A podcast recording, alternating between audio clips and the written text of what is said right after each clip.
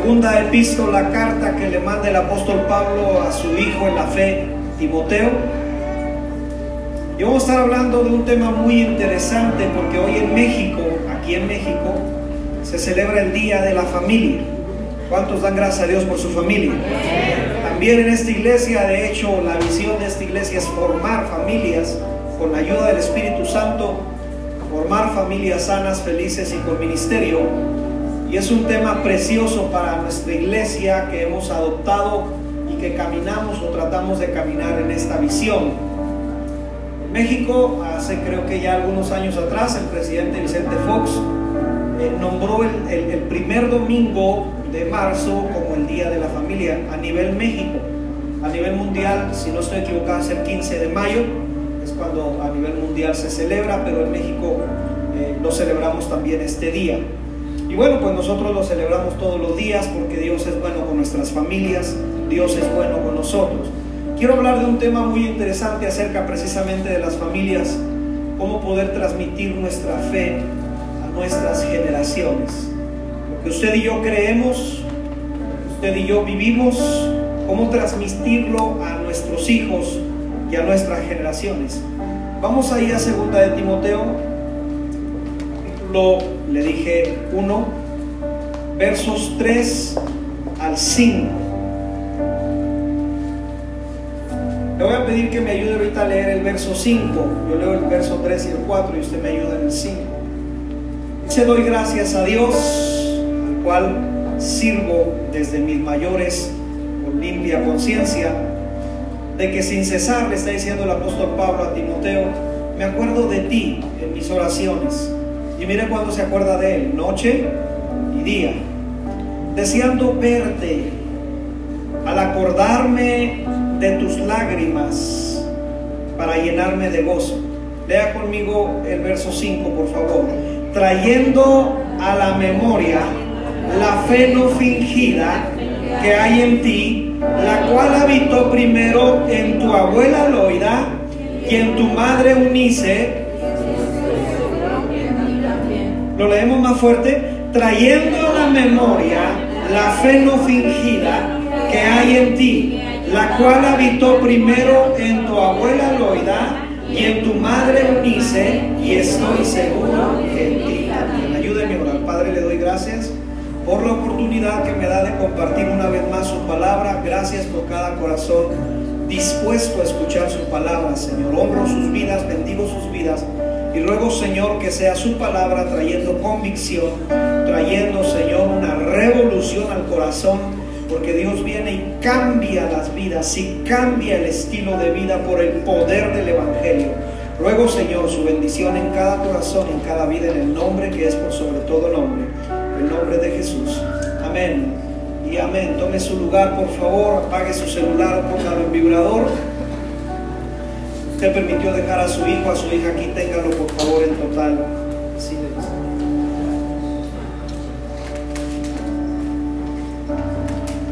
No por casualidad, hace algunos días atrás, escuchaba el testimonio de un cantante cristiano muy conocido a nivel ya pues, fuera de la nación de México también. Y digo no por casualidad para traer a consideración este tema. A mí, siempre que estoy haciendo algo, me gusta tener música, siempre, siempre. Si estoy lavando el carro, si estoy escribiendo algo, siempre me gusta tener música. Entonces, así ya vengo de, fábrica, pero siempre me ha gustado tener música. Así que ese día estaba escuchando la música, creo que un concierto ahí en YouTube, y lo puse, y ese cantante empezó a, dar parte de su testimonio. Y él decía que entre su adolescencia y juventud, eh, su mamá tenía una enfermedad muy mortal. Dice, mi mamá se estaba muriendo en vida. Yo la veía en su adolescencia, dice este cantante, yo la veía cómo se nos estaba yendo mi mamá somos muchos hermanos, dice, en la familia. Y mis papás siempre trataron de manejar la enfermedad entre ellos dos. Casi no nos nombraban cosas de eh, cómo iba mi mamá con la enfermedad o cuántas veces habían visitado al doctor o las medicinas. Dice, era muy raro que hablasen con nosotros del tema, como que ellos eh, como que se encerraron un poco en su propio dolor y empezaron a manejar eso y trataron de no preocupar la vida de sus hijos. Él, él, lo, él lo entendió así. Y dice él que en una de esas ocasiones que él ya veía muy mal a su mamá, una ocasión vino un joven a su casa, como entre 17, dice él, y 20 años, jovencito, dice, tocó a la puerta de su casa y le preguntó a él precisamente, estaban sus papás, y ahí estaba mamá, y le dijo, ¿puedo hablar con tu mamá? Pues no está bien de salud, pero la mamá le dijo, sí, dile que pase. Y pasó el joven, y el joven era de una iglesia cristiana, en la calle de donde vivían ellos iban a abrir una célula eh, donde se iba a predicar a Cristo y el jovencito iba a invitar a, las personas de esa casa. Pero primero llegó presentando el Evangelio del Señor, dice 16, 17 años, no sé cuántos años tenía el joven. Llegó y nos habló de Cristo. Mi mamá, dice este cantante, aceptó ir a la célula, empezó a ir, empezó a asistir. Dice, y yo recuerdo que al pasar de los meses cuando ella asistió a la célula, Dios la sanó completamente de la enfermedad que la estaba terminando. No sé, dice él, no sé cuántos meses, serían cuatro o cinco meses que venía yendo. Y, dice, antes de eso yo veía a mi mamá ya muriendo en vida, pero vi que mi mamá no faltaba a esa célula, como podía iba.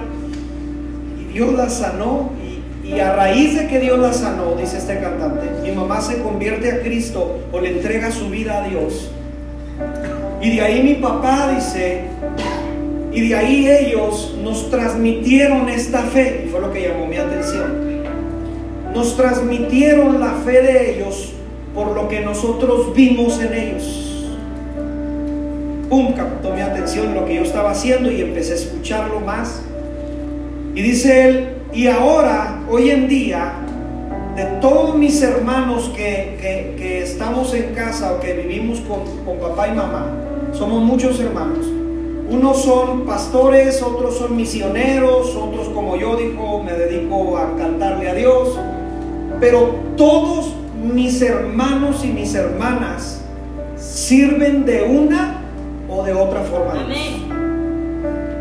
Fue lo que me llamó mucho la atención la parte que dijo esta persona, cómo mis papás nos transmitieron esta fe. En mi caso personal, en el mío personal, hablando de mí, yo soy la cuarta generación de cristianos en mi familia por parte de mi papá. Yo lo he testificado ya algunas otras veces. Soy la cuarta generación en mi caso. Si usted me pregunta si me arrepiento de haber conocido a Jesús a una edad corta, yo le digo, no me arrepiento de haber conocido a Cristo Jesús. Al contrario, es una bendición el nacer en un hogar cristiano para mí, para mí. Yo estoy hablando de mi experiencia. Cada experiencia es muy diferente. Yo estoy hablando de mi experiencia.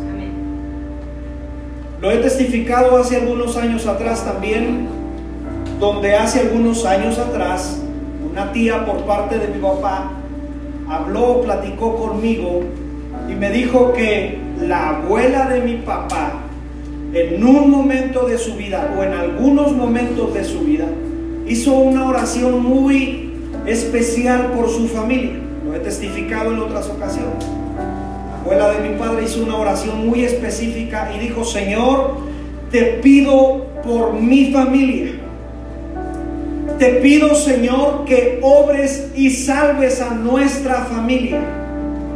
Y que dentro de nuestra familia te glorifiquen y haya dentro de nuestra familia pastores, evangelistas, maestros, misioneros. Y la viejita se agarró mencionando lo que ella quería en su oración. Entonces ese día, platicando con mi tía, me decía, hijo, usted es parte de la oración de esa abuela. Porque entre tu familia hay evangelistas, maestros, pastores y personas que servimos de todo corazón a nuestro Dios. Porque alguien allá atrás, yo no la conocí, yo no la conocí por foto o la conozco por foto. Allá atrás alguien hizo una oración por usted sin conocerlo. Y en fe dijo, Señor, yo declaro que mis nietos, mis bisnietos van a servirte en tu reino. Y aquí estoy. Por alguien que se atrevió a hacer una oración hace muchos años atrás. Podemos decir parte de esta oración porque la voluntad de Dios sigue siendo agradable y perfecta. Y bueno, yo no sé usted, pero yo no me arrepiento, reitero, a los ocho años en mi caso, yo conocí a Jesús como mi Señor y Salvador. Y si usted me pregunta, ¿no te hubiera gustado andar de tingo al tango? Pues la verdad no, no tengo necesidad. Al menos yo veo las vidas de las personas, soy pastor y ministro personas que anduvieron del tingo al tango y no les fue bien. Se marcó sus vidas terriblemente. Así que si usted, si usted me pregunta y me dice, pastor, ¿le hubiera gustado andar en el cotorreo y acá y en el punchis punchis y acá? Hermano, yo me siento bendecido por haber conocido a Jesús a la edad de 8 años y a la edad de 14 años haber recibido la llenura del Espíritu Santo en la ciudad de Monterrey, en un evento juvenil. Para jóvenes éramos como unos 400, 500 jóvenes. Ahí el misionero que, predicó esa ocasión, yo estaba en unos lugares adelante y me dijo, pasa. Pasé, nos pasó a varios jóvenes. Y yo recuerdo, hermano, que yo fui lleno del Espíritu Santo, tanto así que alguien fue, no sé cuánto tiempo había pasado, alguien fue y me dijo, ya se acabó el evento, ya nomás están los sugieres recogiendo. Y si no te mueves de aquí, los sugieres te van a recoger y te van a echar a la basura pues yo dije, pues ya, ya, ¿verdad? Ya me tengo que levantar, ya me tengo que ir de aquí. Pero yo recuerdo que fue uno de los últimos, había otros jóvenes también ahí, pero fue uno de los últimos que, salió de, esa, de ese evento. El proyecto de Dios, hablando de la familia, porque nos estamos refiriendo a la familia, el proyecto de Dios sobre la familia es como si se volviese a, a tomar forma en la vida y en la familia de Abraham.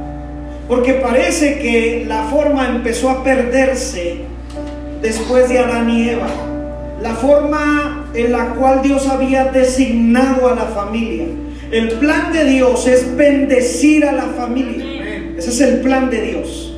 Pero esa forma empezó a quebrarse, empezó a deshacerse, como a derrumbarse. Lo vemos en Adán y Eva, que sus hijos, uno de sus hijos mata a su hermano. Vemos este, este tipo de ejemplos. Luego en el capítulo 6 de Génesis vemos que dice, y la maldad se multiplicó en todos los hombres. Se mataban unos a otros y había esto y había aquello. Y nos dice la Biblia lo que estaba sucediendo. Es como si se estuviera deformando el plan de Dios. Pero en el capítulo 12 es como un nuevo comienzo, porque Dios siempre tiene cosas nuevas para nosotros. Dios siempre tiene una nueva oportunidad para nuestras vidas mientras tenemos vida. Y entonces, en el capítulo 12, es como si Dios vuelve a dar esa forma a la familia. No es que Dios no la diera en Noé, no me malentienda, pero ya en Abraham lo hace específicamente, ya habla específicamente de la familia, porque le dice, Abraham en tu fe, no en Abraham, no lo malentienda por favor, porque algunos, como veíamos en la escuela dominical, ¿verdad maestra? Malinterpretan la Biblia y dicen, es que en Abraham, no, es en la fe de Abraham. Le dicen, en ti serán benditas todas las familias de la tierra en la fe que tú has creído, en la fe que es en Jesucristo, van a ser benditas. Pero eh, Señor, estamos muy lejos los mexicanos de esa promesa en distancia, pues van a ser benditas todas las familias de la tierra en la fe en Cristo Jesús. No descarta ninguna familia. Y reitero, parece que al comienzo como que empezó a deshacerse ese plan pero Dios lo vuelve a retomar o a diseñar o a volver a poner, mejor dicho, en la vida de Abraham. Y haciendo referencia a Abraham, en este hombre vuelve a tomarse la forma de la familia como debe de ser. Abraham nos muestra que las familias pasaremos procesos, como lo he predicado muchas veces. Diga conmigo fuerte procesos. Las familias viviremos procesos con el fin de que Dios quiere que nos acerquemos más a Él, que le creamos más a Él, que confiemos en Él, que caminemos en su voluntad. Y en el caso de Abraham y en el caso de muchos de nosotros y en la Biblia, sacarnos de nuestra zona de confort. Cuando Dios llega a un hogar, te va a sacar de la zona de confort que estás acostumbrado. En el caso de Abraham le dijo, vete de tu tierra y de tu parentela. Lo sacó de su zona. En Nehemías, que está ahí como copero del rey, le dice, ve con los judíos, salte del palacio, vea la necesidad. Lo saca de su zona de confort. Ah, en el caso de Eliseo, está arando ahí y llega Eliseo, le, le pone el manto y lo llama y se viene y lo saca. Porque Dios no quiere que vivas el mismo estilo de vida. Porque Dios viene a, en contra de nuestra cultura muchas veces pecaminosa. Él viene a romper paradigmas para dar un nuevo comienzo a nuestras vidas. Porque hay personas que creen que va a llegar Dios a su vida y van a seguir siendo los mismos. No somos los mismos. Porque Dios trae cambios, pero basta a sacarte de la zona de confort. Y en Abraham, los primeros principios, o, Abraham nos muestra, mejor dicho, los primeros principios para vivir una vida familiar plena. Vuelvo a repetir, Abraham nos muestra los primeros principios para vivir una vida familiar plena en Cristo Jesús. Si usted está notando, le va a servir mucho estos principios, porque mire, con estos principios hasta podemos hacer una serie de predicaciones. Son cuatro principios de los que Abraham nos muestra con su vida el cómo vivir una vida plena en Jesús como familia. El primer principio que nos enseña Abraham es relación. Diga conmigo fuerte relación. Relación. Capítulo 12 de Génesis. Qué, qué mal, ¿verdad? Qué gacho no podemos tener las pantallas y estarles mostrando, pero usted tiene Biblia en su celular, no pasa nada. Así que ahí en su Biblia puede corroborar lo que le estoy diciendo. Capítulo 12 de Génesis empieza diciéndonos, y Jehová habló a Abraham. Esto se llama relación. Para que Dios le hablara a Abraham y Abraham conociera la voz de Dios, se necesitó de tener, diga conmigo fuerte, relación. Abraham nos muestra que para tener una vida plena en familia ocupamos tener una relación con Dios.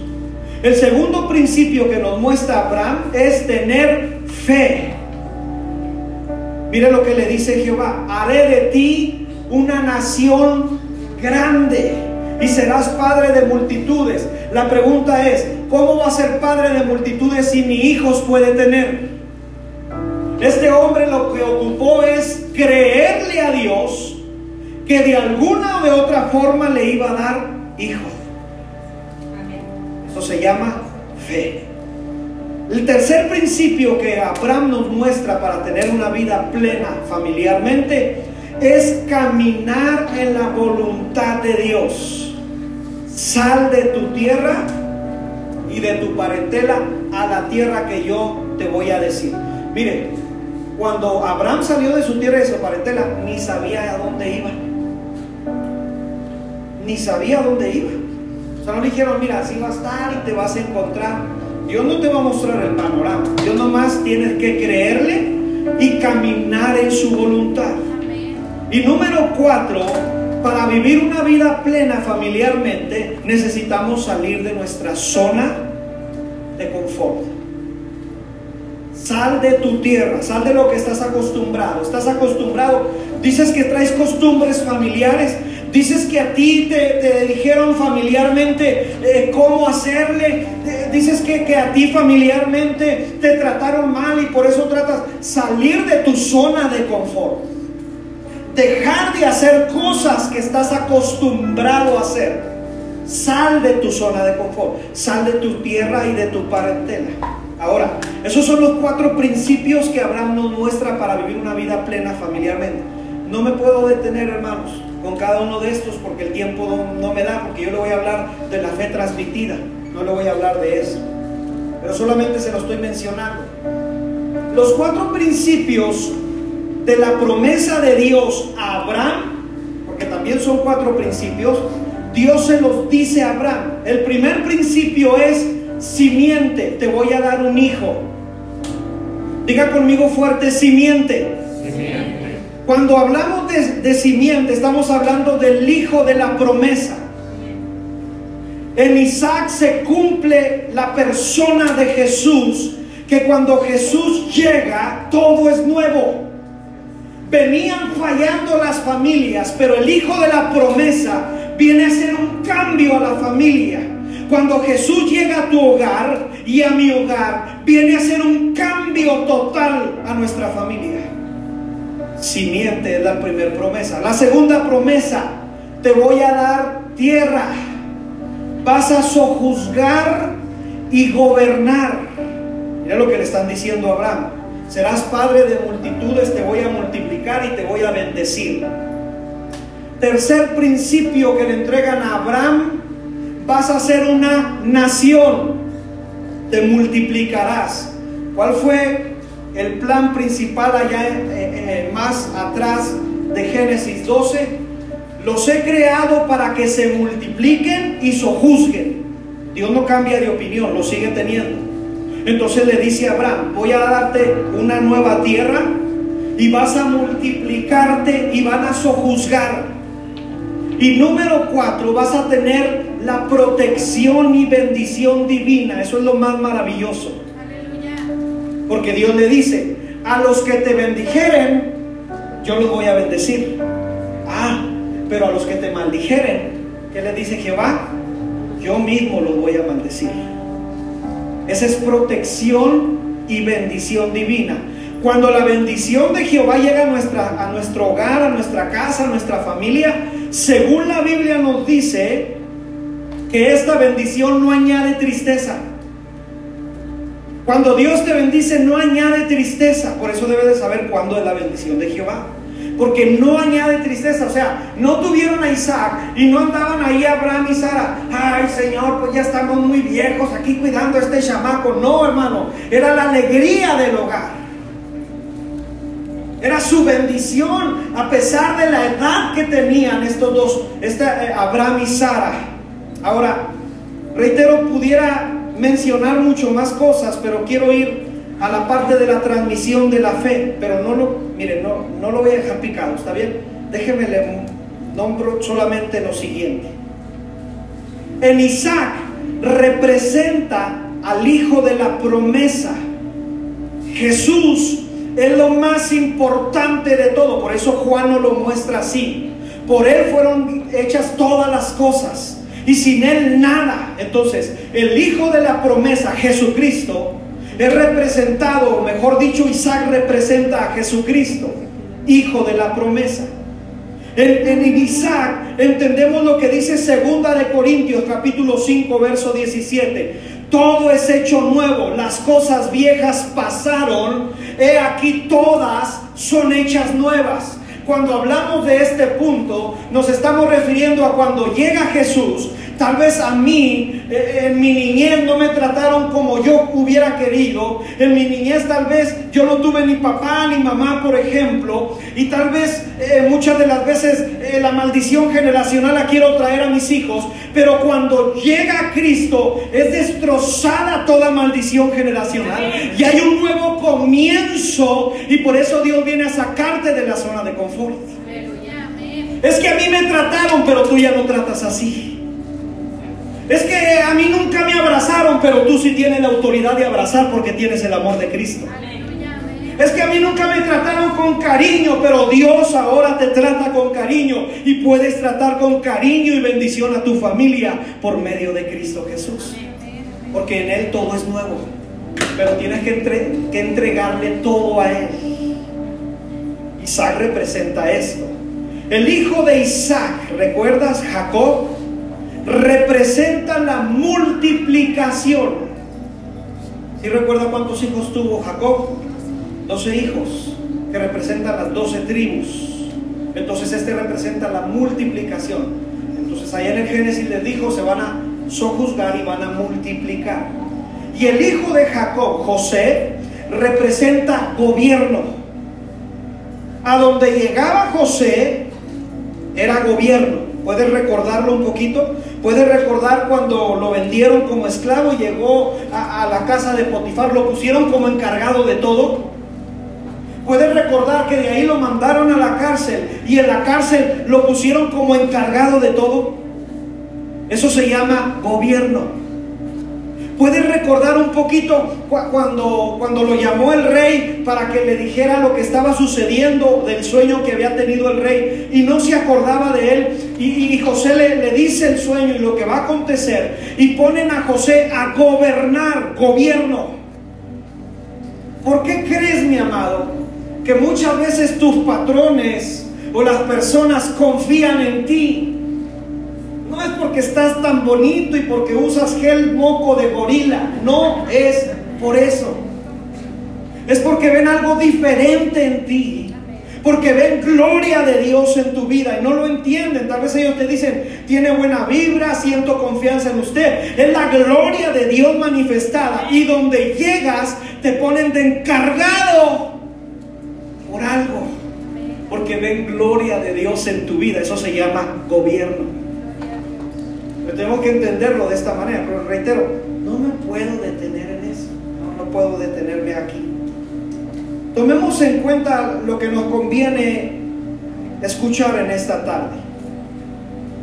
Porque toda familia, toda familia tiene errores y faltas. Aunque estemos en Cristo, seguimos teniendo errores faltas. Los problemas familiares de pronto se van a presentar. No es que vengas a Cristo y digas, oh, ya tengo una familia perfecta, ya todo el día andamos, oh, no, no, no, no. Seamos francos, o sea, vea la Biblia, por favor. Vea la familia de Abraham. Cuando Abraham le, le prometen que va a tener un hijo, Sara se ríe. Y le dice, tu esposa no creyó tiene hijos y, Sara ayuda a su hijo para engañar a su otro hijo. Mira todo lo que sucede. Jacob se pone de acuerdo con su mamá para engañar a su hermano, para quitarle la primogenitura. Y su hermano se enoja y Jacob huye de su hermano. Problemas familiares. ¿Quién no tiene problemas familiares? Todos tenemos problemas familiares. Siempre sucede algo en la familia. Por favor, no se sienta mal, no dice, no, no diga por favor, es que yo y mi familia desde que estamos en Cristo somos perfectos. Al contrario, somos bien imperfectos. Buscamos la perfección. Alguien dice, a ver a esto. Porque muchas veces nos desanimamos y decimos, es que los grandes hombres de Dios tenían problemas familiares también, mi amado.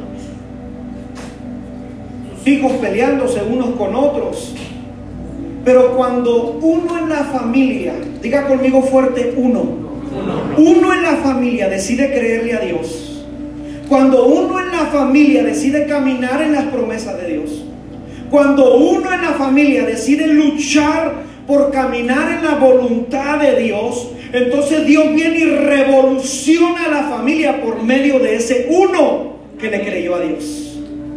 Por eso, por favor, no me ponga pretexto de que yo no busco a Dios porque mi esposa, es que mi esposo, es que mis hijos, con uno que le crea a Dios, con uno que luche en caminar con Dios, hermano, va a venir Dios a revolucionar tu familia entera. Alguien dígame amén en esta tarde. Pero la pregunta sigue en el aire. ¿Cómo le transmito mi fe a mis generaciones? ¿De qué manera puedo transmitirle la fe a mi generación? Esa respuesta viene en los versos que leímos al comienzo. Segunda de Timoteo, capítulo 1, versos 3 al 5. Ahí encontramos la respuesta. Ah, déjeme le leo el 5 rápidamente aquí. Aquí lo tenía. trayendo a la memoria la fe no fingida que hay en ti, le están diciendo a Timoteo, y escuche bien lo que dice, la cual habitó primero en tu abuela Loida y después en tu madre Eunice. Y estoy seguro, le dice el apóstol Pablo, que también esa fe habita en tu vida. El apóstol Pablo nos trae a considerar cómo podemos transmitir la fe a nuestras generaciones. Es, es como la clave, ¿no? De cómo transmitirle la fe a nuestras generaciones. La primera es relación de fe personal. Diga conmigo fuerte, relación de fe personal. Es decir, si tú les quieres transmitir algo a tus hijos que ni tú estás viviendo, no les vas a poder transmitir nada. Primero tienes que vivirlo tú.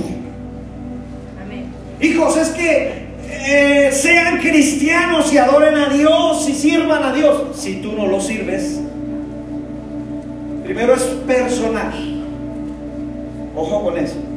Es que yo quiero que toda mi familia sirva a Dios y tú estás sirviendo a Dios. Es personal, empieza contigo. Lo segundo es que tu vida muestre hechos de vida. Di conmigo fuerte, hechos de vida. Le dicen fe no fingida. Es sincera la fe. Y número tres, la cobertura de los padres hacia los hijos. Esto es poderoso, amado. La cobertura que Dios te da sobre tus hijos es poderoso. Y vamos comenzando rápidamente a ver la primera de la cual nos muestra el apóstol Pablo en respuesta a cómo podemos transmitir la fe a nuestros hijos. La fe es una decisión personal. Vuelvo a repetir, la fe es una decisión personal. Segunda de Timoteo 1.5. La fe que habitó primero en tu abuela Loida, luego en tu madre Unice, y estoy seguro, le dice, que también está habitando en ti. En mi caso yo le dije que soy la cuarta generación de cristianos en mi familia por parte de mi papá. Conocemos a Jesús, o sea, saque sus propias conclusiones. Nací en un hogar cristiano, ¿sí? O sea, a mí en mi casa nunca me tocó ir a Paquita la del barrio. ¿sí? Yo la vi por fuera y cantaba sus cantos, ¿no? Plata inmunda y, y todo, todos esos cantos, ¿verdad? Cantaba, esos, esos salmos que canta Paquita. A, mí nunca me tocó experiencias así tremendas o terribles, porque nacieron, o sea, saque sus conclusiones. Si usted me dice, entonces desde que nació lo traen en la iglesia, ¿sí? O sea, y ahí está grabado y hay veces que mi papá ve la grabación y yo sé que no le da vergüenza y si le da vergüenza me volteo yo, pero varias veces me dejó olvidado aquí en la iglesia. Se iba. Y el niño ah, se quedó abajo de la banca dormido y se regresaban por mí, hermano, y ahí dormido. O sea, ahora explíquese o pregúntese, mejor dicho, a cuántos conciertos cristianos he ido, campamentos, eventos. Tengo 40 años. Imagínense. Asistía de todo, hermano, hasta cuando el Buki se convirtió también asistí. Amén, amén. de todo. Pero eso no aseguraba mi salvación. Ojo con eso. El hecho de que yo creciera en la iglesia y me dejara mi papá dormido abajo de las bancas y muchas veces me le olvidé en la placita porque andaban con los jóvenes jugando y varias veces, hermano, no es broma, me le quedé. O sea, por eso yo, yo hoy en día cuando le digo a papá, si se te olvida algo de mí, ya no me agüito. Y es normal. O sea, cuando llega mi papá, ¿y quién eres tú? Pues, el pilón. Pues por eso no me agüito, ¿no? Entonces, en este caso, si usted se pregunta, entonces desde chiquito está en la iglesia, sí, crecí con una cultura cristiana, pero eso no me hacía cristiano. Eso es diferente. Crecer en una cultura cristiana no me hizo cristiano. Eso es bien diferente. Yo tuve que tener mi encuentro con Dios. Yo tuve que tener mi experiencia personal con Dios. No podemos suplementar el hacer por el ser, porque a Dios primero le interesa tu ser. Porque tal vez si usted me pregunta, pastor, ¿y qué a qué edad ya se aprendía los cantos? A los 8 o 9 años. Ya, ya sabía los cantos, sabía cómo tocar una batería, ya sabía cómo ofrendar, cómo levantar mis manos. Una cultura cristiana, pero eso no me designa la salvación. Por favor, no malentienda eso con sus hijos. Es que ya van a la iglesia, ya son cristianos. ¿Quién sabe, hermano? Hay mucha gente que puede aprenderse la cultura cristiana y no ser cristiana. Una cosa es aprendernos la cultura y decir, pues nomás me voy a tomar y a fumar y vengo a la iglesia, pero no tienes una relación. Amén. Y como yo en mi caso ya sabía cómo era la iglesia y todo, tuve que tener un día un encuentro personal lo dije al principio, a los ocho años de edad, en un evento para niños en la ciudad de Guadalajara, Jalisco, en una convención. Ahí acepté a Cristo en mi corazón y a la edad de 14 años recibí la llenura del Espíritu Santo. Y si me pregunta si arrepiente, jamás. Si vuelvo a nacer, vuelvo a buscar a Dios con todo mi corazón, porque vale la pena servir, servir y seguir a Cristo. Alguien si le va a aplaudir, apláudale fuerte.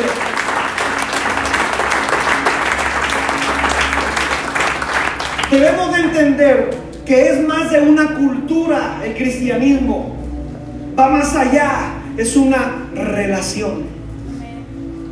Por eso bíblicamente, vea los ejemplos bíblicos, Mateo 7, 21 al 23 o Lucas 13, eh, 25 al 27. Aquel día muchos le dirán, pero en tu nombre hicimos esto. En tu nombre sacamos demonios, en tu nombre hicimos sanidades. Y le, responderá el Hijo de Dios, no os conozco. ¿Por qué no los conoce? Si estaban en el reino, si sabían cómo cantar, si sabían cómo orar por endemoniados. No los conozco porque no hay una relación. Abraham nos muestra que para que nosotros le transmitamos a nuestros hijos nuestra fe, ellos necesitan primero ver en ti a Cristo. Si no lo ven, va a ser muy complicado. Porque nomás les vas a estar mostrando como a mí una cultura cristiana. Pero yo tuve que tener un encuentro. Por eso como padres debemos luchar y hacer todo lo necesario para que nuestros hijos conozcan de manera personal la presencia de Dios. Una cosa es que vengan todos los domingos, una cosa es que se aprendan los textos, pero otra cosa es que nosotros preparemos la atmósfera, los llevemos, oremos por ellos y clamemos para que tengan un encuentro personal con Cristo Jesús. Esto es diferente. Debemos luchar porque llegue ese día la vida de nuestros hijos. Esa es la fe de la cual está hablando el apóstol Pablo, que habitó en la abuela Loida y en la mamá Eunice. Y fue tan impactante la fe que la abuela se la transmitió a la hija y la hija al hijo. Fíjate qué tan impactante es la fe. Que uno de la generación no dijo, no, yo no quiero esa fe, sino que le dio ganas y deseo de estar en esa fe porque ven la vida de Jesús en la persona. Esto es poderoso, amado. Cuando el apóstol Pablo habla de la fe que habitó en tu abuela y habitó en tu madre y sé que habita en ti, habla de relación. Habitar. El que habita al abrigo del Altísimo, habitar, vivir, relación. Ahora lo segundo que es bueno comprender es que tanto la abuela Loida como la mamá Unice vivían vidas íntegras de su fe. Es decir, el segundo principio para traerles a nuestras generaciones o transmitirles nuestra fe es que necesitan verlo en nosotros. Eso se llama hechos de vida. Mira lo que le dice el apóstol Pablo, la fe no fingida. Ah, entonces, al decir fe no fingida, podemos sacar la conclusión de que existe una fe fingida. ¿Sí? si existe una fe fingida. Yo le dije, yo, yo, yo fingía mi fe cuando estaba adolescente. Yo la fingía. Porque ya sabía cómo se cantaba. Estuve aquí, hermano. ya sabía cómo se ofrendaba, cómo dar una clase, ya lo sabía. Eso es una fe fingida, saberlo, pero no tener la relación. Un predicador en una conferencia de pastores, mejor dicho, un conferencista, dio una conferencia a los pastores sobre espiritualidad en las iglesias y les hizo una pregunta en la conferencia a, los pastores. Les dijo, hermano pastor, ¿quieres darte cuenta qué tan cristianos son los hermanos en tu iglesia? Y pues los pastores rápidos, sí, claro que sí, queremos saberlo, ¿no? Y les dijo, préstame a tus jóvenes y a tus niños tres horas y me doy cuenta si realmente tienes cristianos en tu iglesia. Amén. Porque la fe de Abraham se traspasó a las paredes de su casa. No solamente vivía la fe aparte o en la iglesia, la vivía en su casa. Voy a volverlo a repetir porque también me pasó en la mañana que en este punto los amenes empezaron a aguadar. ¿Sí? Sí, en la mañana, pero aguados estaban los amenes en este punto. La fe de Abraham traspasó tanto esta relación que tenía con Dios que llegó a su casa primeramente. Primeramente nuestra fe se manifiesta en nuestros hogares. Va a ser sumamente complicado transmitirle nuestra fe a nuestros hijos si no te ven vivirla a ti. Es sumamente complicado, es muy difícil. Es muy difícil tratarles de transmitir, hijo, pórtate bien. Eh, mire, le voy a dar un ejemplo burdo, pero, pero que nos funciona muchas veces. ¿Cómo, ¿Cómo vengo yo con mis hijas y les digo, hijas, ya no coman tanta chatarra? Si me ven a mí abriendo unos paquetotes de doritos rojos con mucha salsa, ay, qué rico. Ay, poder, y una coquita y salsa roja, poder. Ahí está la presencia de Dios. Hijas, no coman cuando a mí me ven comer. Sí, sí me está entendiendo, ¿verdad? Papá, o sea, por favor, me está diciendo que no me eche este lote chorreado. Y te vemos a ti que te acabas la camioneta de las papas. Es un, ejemplo burdo. Pero, ¿cómo es la fe sin fingimiento? Lo que vives aquí, también lo vives allá. Ahora, tenga presente que toda familia tenemos errores. ¿Sí? No somos perfectos. Ah, entonces tu familia, o sea, tu papá se porta como un angelito. No, no, tampoco. Cuando me tengo que enojar, me enojo. ¿Verdad? Pero el trato que les doy, mis hechos hablan en mi casa. Por eso este, este conferencista dijo, préstame a los jóvenes de cada iglesia y a cada niño para hablar con ellos y preguntarles cómo viven sus papás en casa. Porque con hechos de vida les mostramos a nuestras generaciones que vale la pena vivir esta fe en Cristo Jesús. Es más, van a tener ganas de vivir esta fe. Van a decir, yo ya he visto a mis compañeros y los padres de mis compañeros, prefiero la fe que hay en casa. Gloria a Dios. La que me están pasando mi papá, mi abuelo, en el caso de Timoteo, ¿no? Es decir, en otras palabras, para ya ir cerrando este punto, Lucas 6:43, el fruto de la vida no se puede ocultar. Un árbol malo no puede dar buenos frutos. Ya no le busque. O sea, si usted, si usted dice, yo soy un hijo de Dios, y usted vive otra vida bien diferente como un hijo de Dios, un árbol malo no puede dar buenos frutos. Y un árbol bueno no puede dar malos frutos. Jesús les dijo, por sus frutos vas a conocer. Sería bueno, yo le digo porque en mi experiencia propia yo lo hice una ocasión y me costó mucho y me ha costado. En mi propia experiencia me costó y me ha costado. Cuando yo tomé a mi esposa y a mis hijas y les dije, si un día ustedes ven que no vivo lo que predico, me dicen, díganme, no tengan miedo, díganme, papá, o no que usted, ahí no se para detrás del púlpito y dice esto, muéstrenoslo. Yo les dije un día hace algunos años atrás y les dije, y quiero hacerlo delante de Dios y delante de ustedes, que lo que Dios me permita ministrar en esta iglesia, lo quiero vivir con ustedes primeramente. Amén, aleluya. Porque si no, entonces es una fe fingida. Entonces, como dicen los cholos, ¿verdad? porque yo fui cholo, le andamos haciendo al Mickey. ¿Ah? Ahí venimos a hacerle al Mickey. O sea, nuestros hijos nos ven y dicen, no, para vivir una fe como la de mi papá, no, así no. Una cara la pone en la iglesia y otra bien tremenda la pone en la casa. Sabía que en este punto los amenes se iban a guardar. Pasemos a lo tercero para ir concluyendo. ¿Cómo le transmito la fe a mis, a mis generaciones? Teniendo cobertura sobre ellos. Abra su Biblia, por favor, porque no tenemos pantallas. Voy a hablar seriamente con los de la Comisión Federal de Electricidad, porque también en jueves no teníamos luz en la colonia. Y alguien me preguntó, ¿y cómo tenemos luz en la iglesia? Le dije, oré y hay luz.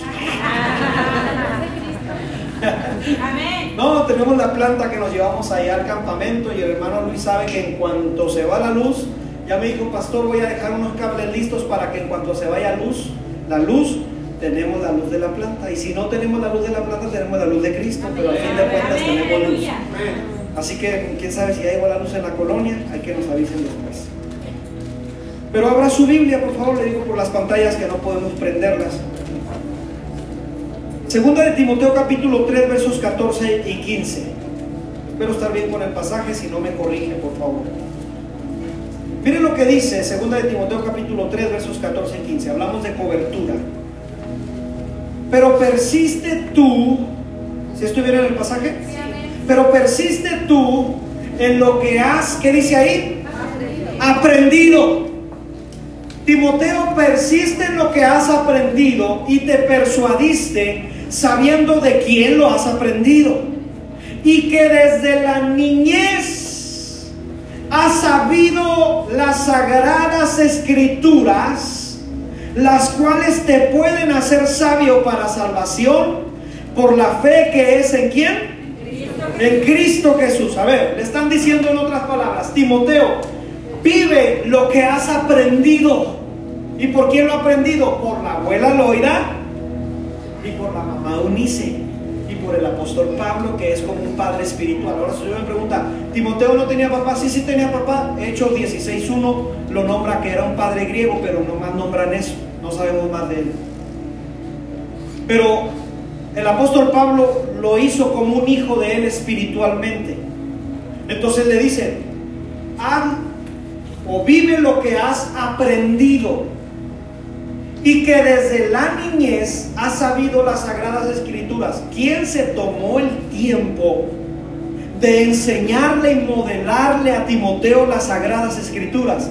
Su abuela y su Amén. mamá. No es nomás que hijo, hay que leer la Biblia, sino que él veía cómo su abuela y su madre vivían lo que decía la escritura. Esta cobertura sobre nuestros hijos es poderosa.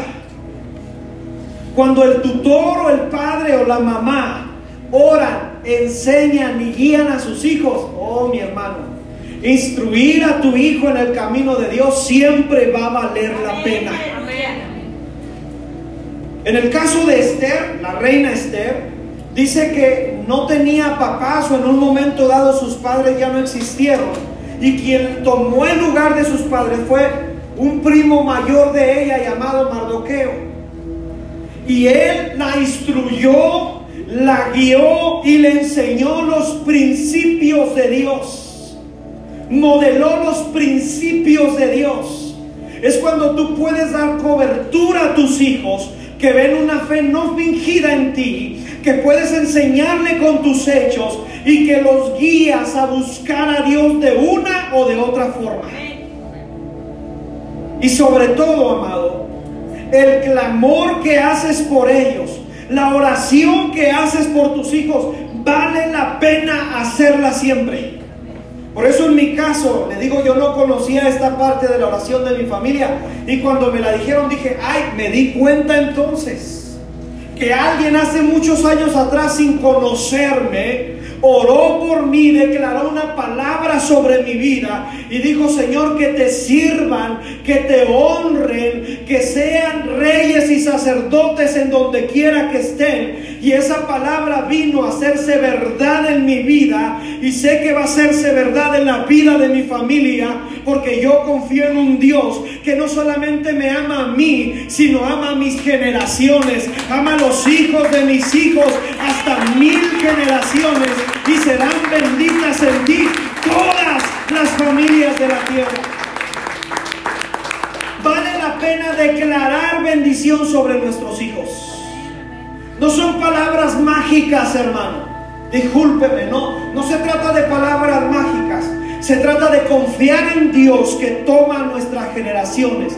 Por eso es que Jacob empezó a orar por cada uno de sus hijos y empezó a declarar una palabra específica en cada uno de sus hijos. Señor, yo te ruego que le bendigas y hagas esto con mi hijo y luego con el otro. Y empezó a declarar, orar por nuestros hijos es cobertura sobre sus vidas, es bendecir sus vidas. Tiene mucho poder y autoridad de parte de Dios las palabras que salen de tu boca y que les dices a tus hijos y que declaras sobre ellos. O sea, yo he tenido estas pláticas con mis hijas y cuando les hablo del ministerio me dicen, no, no, no, eh, la verdad nosotros yo creo que en ti te cae. Yo también decía lo mismo. Si usted me hubiera conocido a la edad de 15 años y me hubiera preguntado, ¿quieres ser pastor? No. ¿No? Pero tuviste un papá que es pastor. De todas maneras no quiero ser. Yo tengo otros sueños, otros anhelos, otros planes. No. Pero le voy a confesar algo. Ya que estamos en momento de confesión. Me ganó más el amor de Dios. Es más, me venció su amor. Gloria a Dios. Tanto me venció que le dije, aquí están mis anhelos. Aquí están mis sueños. Y aquí está todo lo que yo había planeado para mi vida. Te lo entrego. Haz lo que quieras con eso. Y cuando le entregas eso a Dios, tus anhelos, tus deseos, tu familia, todo, Él toma tu familia y hace una revolución con tu familia. De tal manera que vas a ver la mano de Dios, no solamente en tu corazón, sino también en de tu esposa, tu esposo, tus hijos, tus nietos, los que ya tienen nietos, los que van a tener nietos y los que ya los llenaron de nietos y los que van a rellenar de nietos, hermano. Prepárese porque viene un ejército. Amén, aleluya. Tu familia va a ser bendecida. Amén. Pero ocupamos darles cobertura. Señor, yo bendigo a mi familia. Ocupamos guiarlos. Ocupamos preparar atmósferas para decirles, familia, qué bueno que podemos hacer muchas cosas, pero por sobre todas las cosas, honrar primeramente a Dios. Amén. Vale la pena orar por nuestras generaciones. ¿Alguien quiere hacerlo en esta tarde? Amén. ¿Qué le parece si se pone de pie, por favor?